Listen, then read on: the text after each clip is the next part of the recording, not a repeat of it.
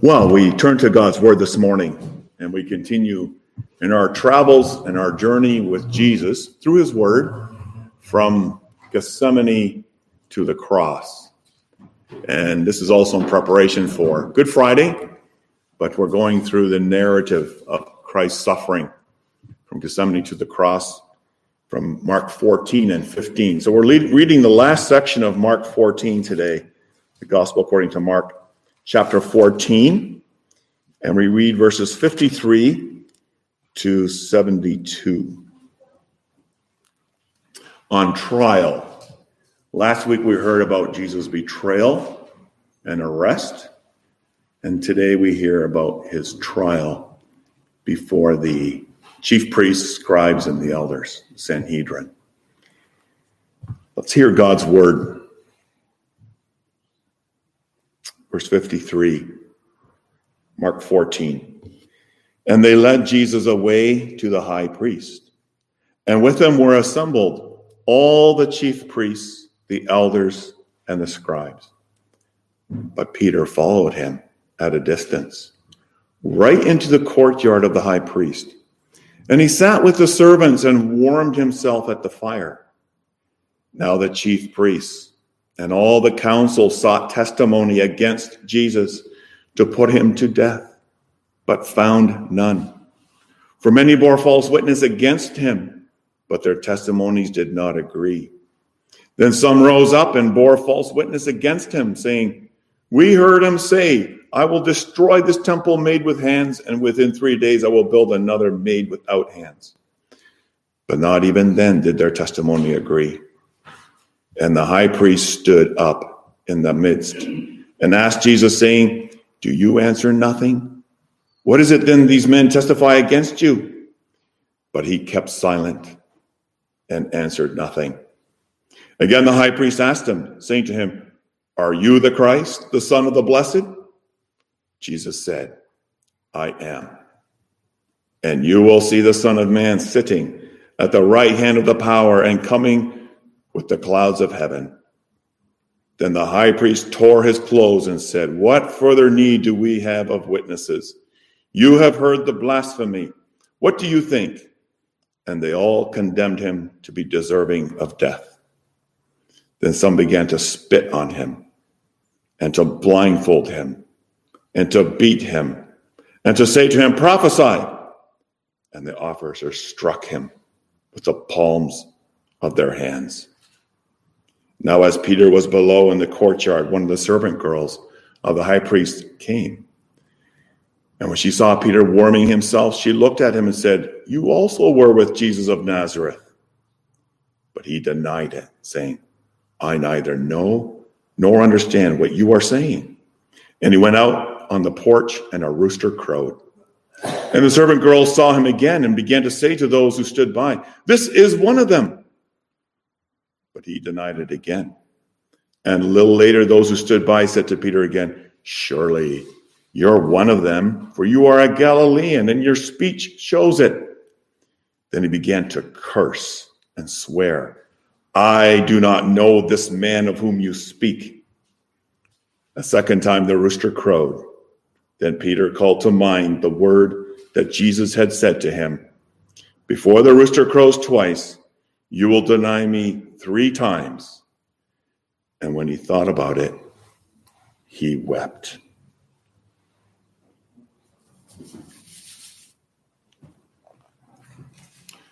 So, congregation for Lord Jesus Christ, you know, recall the words perhaps of Jesus when he spoke to his disciples in the upper room.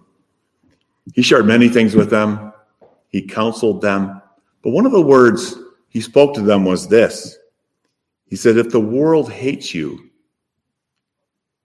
know that it hated me before it hated you.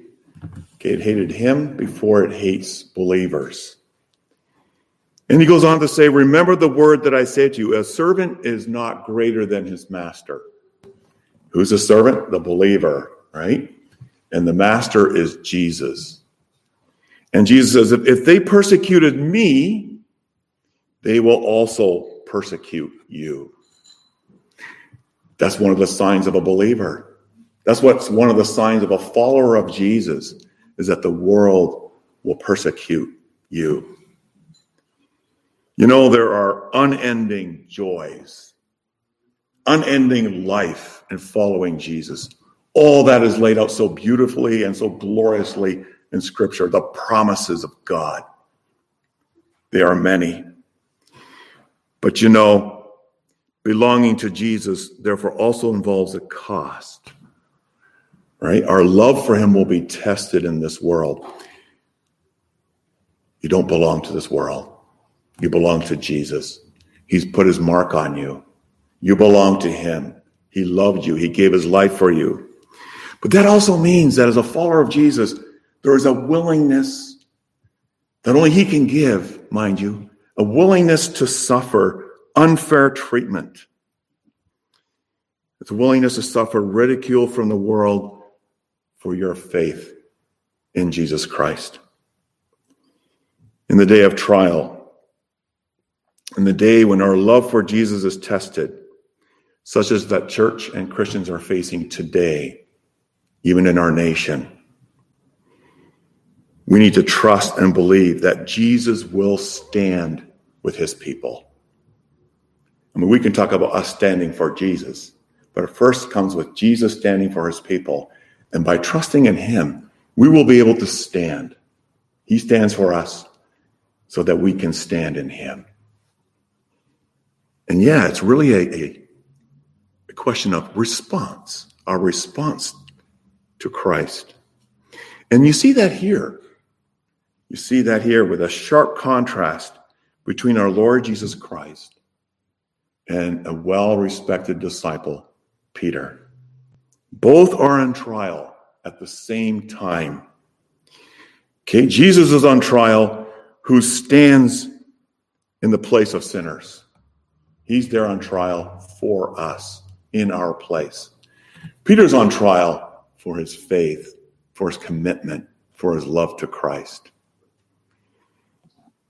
Jesus is on trial before the high priest. And Peter, as you see in verse 66, is on trial before a servant girl of the high priest. Both are on trial, side by side. And both you see bear witness under persecution, as we see in these verses. And we're going to see two things in this in this passage. So welcome, Sashi. We see two, pa- two points in this passage. We'll see, first of all, Jesus' faithful witness. Okay, Jesus' faithful witness, but Peter's unfaithful witness. Jesus' faithful witness. Peter's bearing witness, but witness against Jesus. Right? So they're both bearing witness, but one is faithful and the other is unfaithful. Which we're going to really see how we need Jesus to stand. Peter wasn't trusting in him, he fell hard. He denied him. We need Jesus to stand firm. He stood for us on trial so that we can stand in the day of trial. That's what we're going to see in this passage this morning. How great our Redeemer is. And we're going to see, first of all, Jesus' faithful witness. Jesus was betrayed, arrested, and then the scripture says he was led away to the palace of the high priest. Who was the high priest at the time? John 18 tells us who this high priest was. It was Caiaphas. Caiaphas. And he's the one who presided over the Sanhedrin. As you may recall, the Sanhedrin was really the ruling body of the Jews. It was a political, religious body, ruling council, you could say. And it consisted of 71 members. And it consisted of chief priests, scribes, and the elders. And that's who you see mentioned here. They're all part of that ruling council over Israel. And you notice here in this text, and this is why we bring these verses together. This trial of Jesus, his trial is sandwiched between another trial that's going on. You notice how it begins with Peter and then it ends with Peter. So there's Peter's trial, Jesus' trial is in the between, and then it says more about Peter's trial. And this is why we have it as all one text this morning. For Peter, it's not looking good.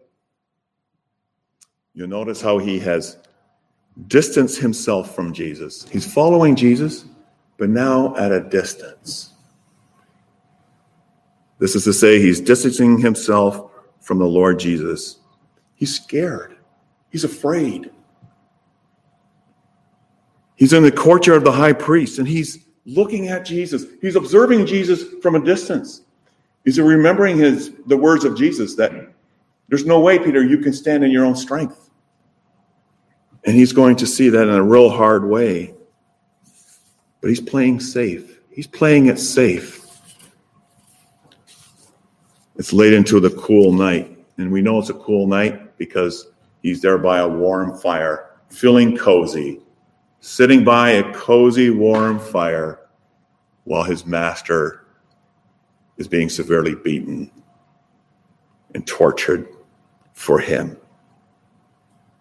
He mingles in with the rest of the crowd. Who's he sitting with? He's sitting with servants. You read that in the first part. And who are those servants? Those are the same servants who are called officers in verse 66 or 65. The same servants, the officers of the Sanhedrin who arrested Jesus and who will strike Jesus with the palms of their hands. That same word that is there at the beginning is also found in verse 65. The same officers. Peter is mingling among them. Meanwhile, Jesus is on trial, not for himself, but for us. A trial, as we know, always involves witnesses, right? Two witnesses at least, at least two corroborating witnesses who need to agree in order to establish a matter. That comes from Deuteronomy chapter 19.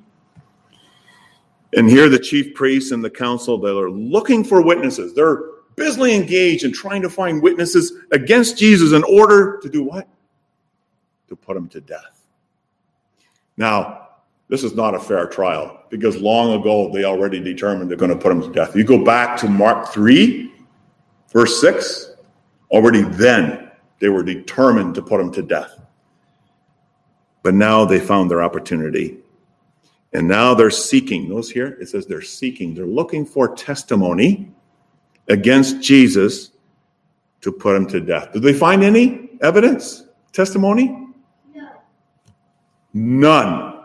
That's very, very clear. They, they found none. No testimony. What does this tell you? This trial is trumped up with lies and deceit. Isn't it? They gather here and there trying to gather their witnesses against Jesus, but they're just making it up. It's like a, a mock trial. They're fabricating lies. There's no justice, there's no love there. There's hatred. And it spews forth in really gathering false witnesses. And you think about that, it's nothing new today. Nothing to do new today. You look around our world today, all the attempts to discredit believers is not, first of all, about believers. It's, first of all, about discrediting Christ. Just as Christ said, followers of Christ will be put on trial by the world. Even today, we see it happening. But then some of the witnesses come forward and they say, Yeah, we do have one thing against Jesus. And, and they bring out this one incident earlier on in his ministry. Remember when Jesus cleansed the temple in John chapter 2? So that's early on. And they said, We heard him say, I will destroy the temple made with hands, and within three days I will build another made without hands. But even then, they're not agreeing because they're misunderstanding what Jesus actually said. They twist the meaning, they twist the word of God, and they're all saying different things about what Jesus said there. Really, what Jesus was saying was, he's referring to himself. He says, When I'm resurrected from the dead, I will raise the church. That will be the body that replaces the temple. The temple will be destroyed, the physical temple. And in its place, Jesus will raise a body, the body of believers. But they were not agreeing. The point is, not even then did their testimony agree. Verse 59. Finally, the high priest stands up in their midst. He's getting worried. He's wondering, where is this going to go? Are we not going to find any grounds? And finally, he stands up himself. He's the one who presides over the, the Sanhedrin. Think about the intimidation going on 71 members, and Jesus alone on trial. He now questions Jesus personally. Do you answer nothing? What is it these men testify against you? And what does Jesus say? It just says he kept quiet. He kept silent. He answers nothing. Why? Why does he stay silent? First of all, there's nothing to answer. It's all false anyway. There's no need to defend himself because it's all false anyway. It's trumped up charges. But there's more here. I think the bigger point is his silence represents his innocence. He's not guilty. And what Jesus, by keeping silent, he's fulfilling what Isaiah said 700 years before in chapter 53. Those words there. He was oppressed, referring to Jesus, and afflicted, yet he opened not his mouth. He was led as a lamb to the slaughter, and as a sheep before its shearers is silent. So he opened not his mouth. Jesus is before them, the Lord of glory, as a lamb, silent, fulfilling scripture. Where are they going to find the grounds that they're looking for? You know what? Who provides those grounds? Jesus does. Jesus provides those grounds. Look at 61, 62. Jesus provides the testimony that they're looking for in order to put him to death. I mean, you think of the love of the Savior. He's thinking about you and me. He's thinking about us. He's thinking about his disciples. He's thinking about Peter, who's presently denying him. Thank God that his love is so much greater. Verse 61, 62. Hear his testimony that he gives that they're looking for. Again, the high priest asked him, saying to him, Are you the Christ, the Son of the Blessed? And now Jesus speaks. He openly affirms it I am. Those words, I am, think of Genesis 3 when God revealed himself to Moses. I am who I am. He's making himself equal to God. And he even affirms it by quoting their scripture from Daniel 7, verse 13. And if you look there, those words are very, very similar to what Jesus says here. And you will see the Son of Man sitting at the right hand of the power and coming with the clouds of heaven. Jesus saying to them, all 71 of them, you will see. You will see him. How? Not presently as before you, suffering in chains, but risen, exalted, with a crown of glory. Yes, Jesus stands on trial before the Sanhedrin now, but the Sanhedrin will stand on trial before the Son of Man, and he will judge them when he returns in glory. You will see it. Wow, what a warning to our world, isn't it? The world that wants to put the church on trial, and yet there is no hope for the world if they do not repent and believe and bow down before the king who bore the crown of thorns. You think about it, right? Christ's risen body, that's the embassy of the world. That's the kingdom in focus. The power and the glory of Christ manifests itself in the, in the church. Yes, if only they would believe. Jesus affirms before the entire council that he is the divine Son of God. He bears witness to himself. There's no other witnesses. He provides the witness for them that they're looking for in order to put him to death. He bears witness to the truth.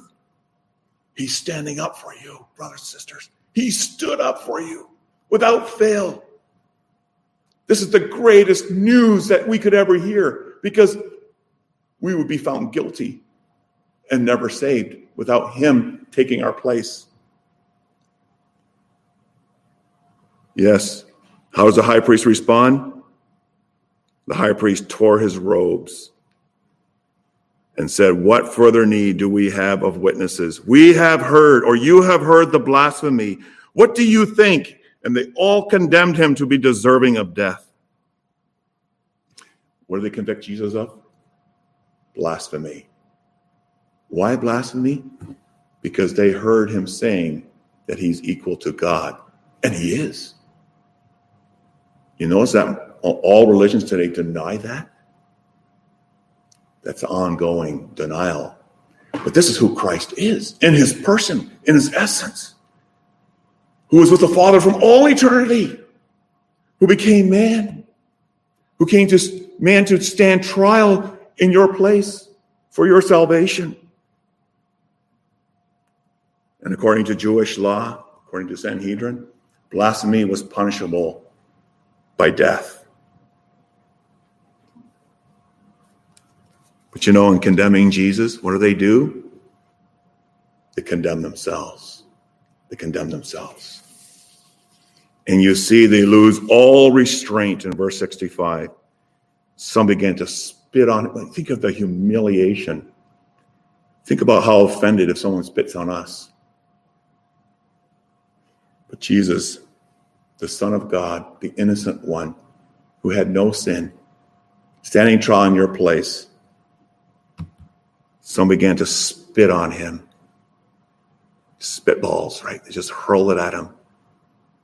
They blindfolded him, mocking him. They beat him. And they say to him, prophesy. They're not looking for prophecy, they're just making fun of him. And you know what? Jesus did prophesy.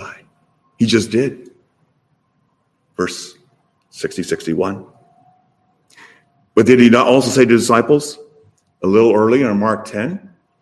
He said to them a week before, The Son of Man will be betrayed to the chief priests, to the scribes. They will condemn him to death. They will mock him, scourge him, spit on him, and kill him. The prophet was before them, the priest, the king, Jesus fulfilling prophecy before their eyes, but they're not getting it. They're blind. This is not what is happening. Why did Jesus provide them with the testimony that they were looking for to put him to death? Why? By doing so, God was accomplishing salvation for his people. That's what he was doing in his love. It's because of his love for you and me. God hates sin. He hates your sin. He hates my sin. He hates it so much that Christ was punished, condemned, suffered hell for your sin and my sin. so that you could be spared in the day of trial. He stood trial in your place so that you could stand. Trust in him because he's the one who took the condemnation in the place of all who trust on him. He was declared guilty, the innocent one, declared guilty in our place, condemned, so that we might be justified guilty so that we might be declared innocent. Wow, what a Savior who humbled himself for this. And as he's doing this, you see Peter. What a contrast. It really goes to show Peter needs a Savior. He needs someone to save him. He needs grace. He needs someone to help him stand. And that brings us to verses 66 to 72. while Jesus is going through his trial. A trial of a different sort is taking place below. Peter's before the servant girl of the high priest on trial by her. And now, as Peter, we read verse 66, was below in the courtyard, one of the servant girls of the high priest came. So imagine the courtyard. It's an open area, open to the sky, fire. And around you have the rooms, and there's a second level in the high priest's palace, and that's where Jesus is. And so Peter's looking up. He can see everything that's happening to Jesus. And he's down below at a distance from Jesus.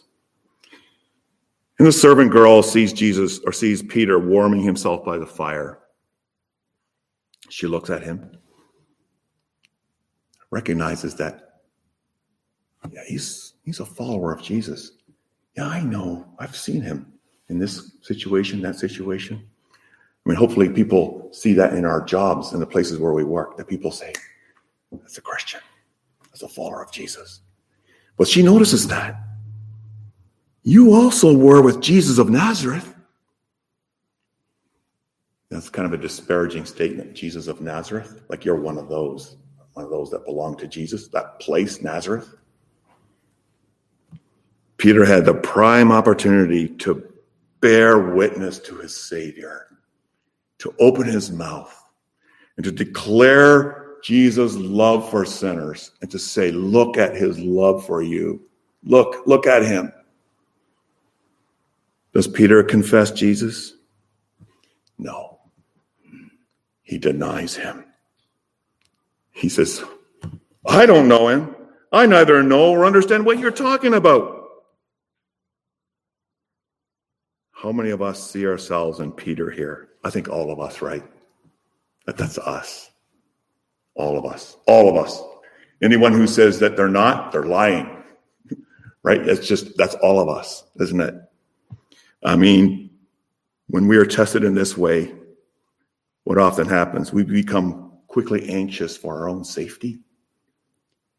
We don't want to cause trouble, especially for ourselves.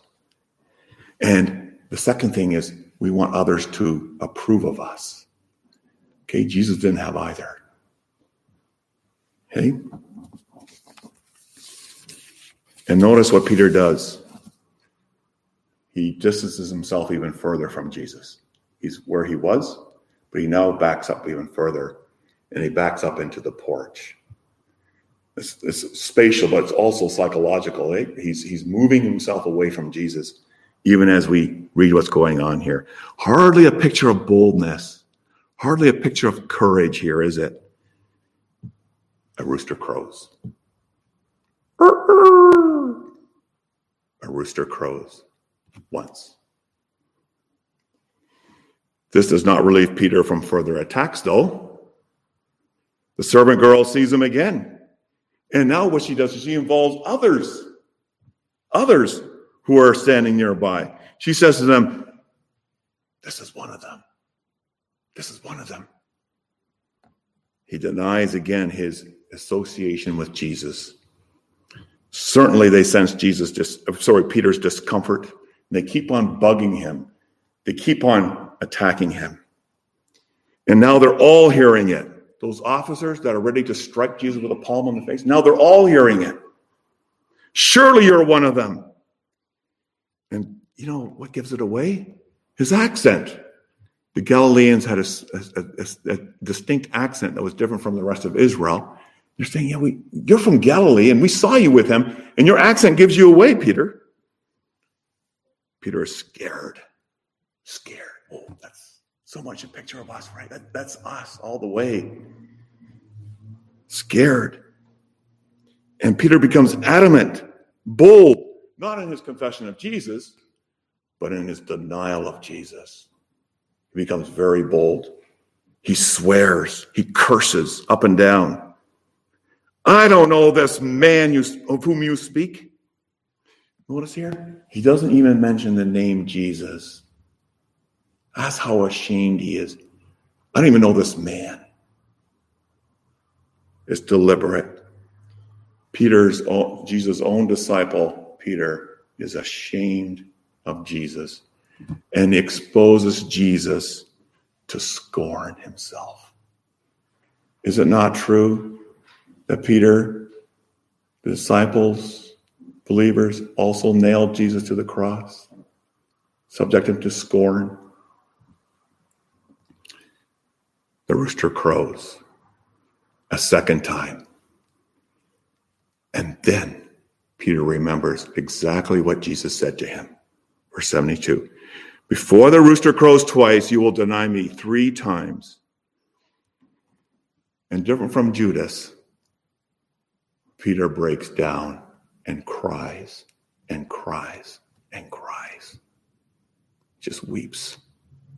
How he hurt his Lord, how he hurt his master. He thinks about it. This man needs grace. This man needs Jesus. This man needs forgiveness. He needs to come to Christ. Is there hope for him?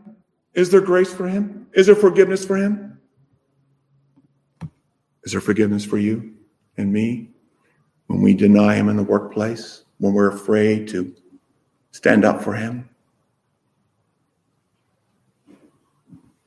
Jesus is condemned to death.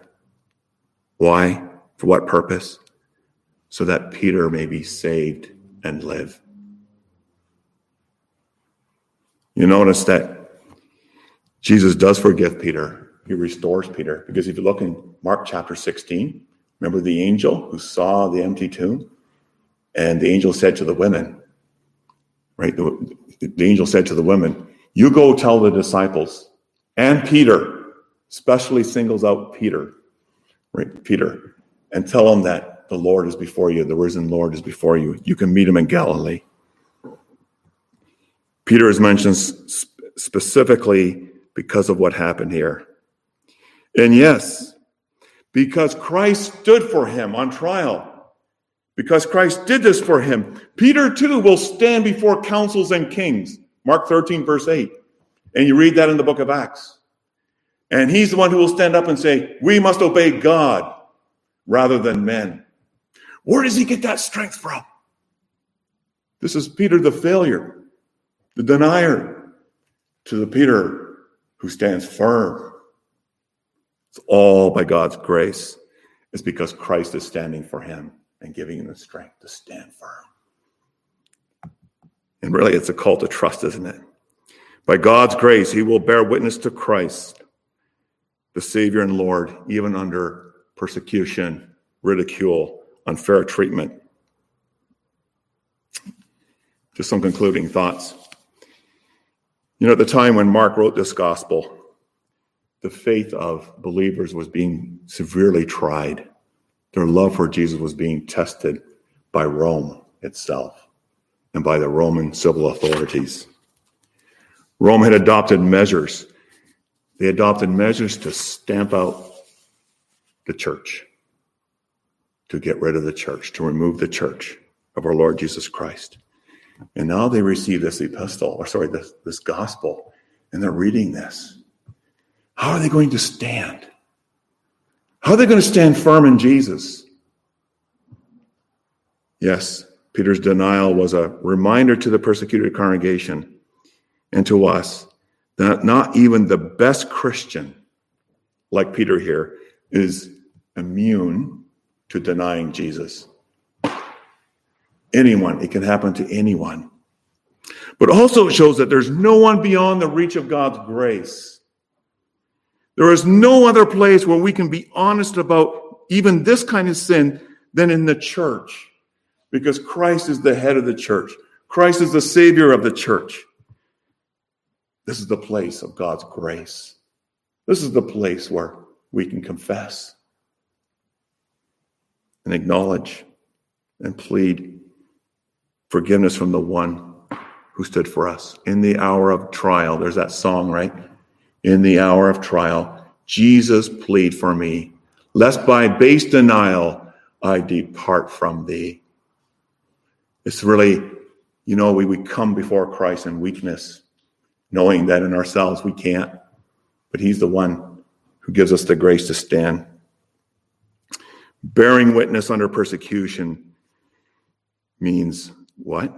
It means standing up for Jesus, for his word, the word of God. This is the truth. The word of God is the truth. There is no other but the word of God. Yes. You know, daily the world puts you on trial. But as, you, as the world does that, just remember Jesus went on trial for you. And that's why you can stand. And also remember, this is why we celebrate the means of grace, the Lord's Supper. Because as we eat and drink, the Lord nourishes us and strengthens us so that we can continue to be strong in our faith. We need that. Really, coming to the table is a humble confession, it's a humble submission to Christ. I need you, Jesus, in the hour of trial. We should expect the world to revile and to persecute and say all kinds of evil against Jesus' disciples. Matthew 5:13. We should expect it. Matthew 5:11. We should also not be surprised when the world observes our honorable conduct and good works, and yet still speaks of us as evildoers. 1 Peter 2, verse 12. And indeed, we are not fulfilling our role as witnesses if we're more concerned about what the world thinks of us than showing forth the praises of him who called us out of darkness into his marvelous light. What's it mean to be witnesses? Witnesses doesn't mean to go with the world and they see no differences. Witnesses means let the world get angry at you for standing up for Christ. That's being a true witness. I'm reminded of what a woman of the faith said recently during this health crisis. So few, or sorry, not so few, but there are some who don't want to risk their life by coming together in case they lose their life. They can't do it with this, how can they ever do it in a day when there's real severe persecution? That's a real test. Is the Lord preparing us? Will we stand? Your badge, your baptism is a badge of honor. To be known as one of them. That's what Peter was called, as one of them. As being one with Jesus, as one being with Jesus. That's how they knew Peter. And when you stand on trial before the world, remember that Jesus stood on trial for you and was condemned in your place. Trust him. He's the one who gives the courage by his Holy Spirit. He's the one who gives the strength to stand. Yes. You know, when the world condemns you for your faith in Jesus, remember, first of all, you stand justified in Christ. And second of all, remember when Christ returns, all believers in Jesus will be publicly vindicated and all others eternally condemned. That's just the truth of the matter. And that's why we need to bear witness because we don't want them to perish, even if they get angry, even if they revile us, because we're concerned for their souls for the sake of Christ. Let's not trade our life in Christ for death. Let's not trade Christ for Satan. Let's not trade heaven for hell. Being a faithful witness to Jesus, however, begins in our everyday lives, doesn't it? In the small things of life, in our neighborhoods, in our workplaces.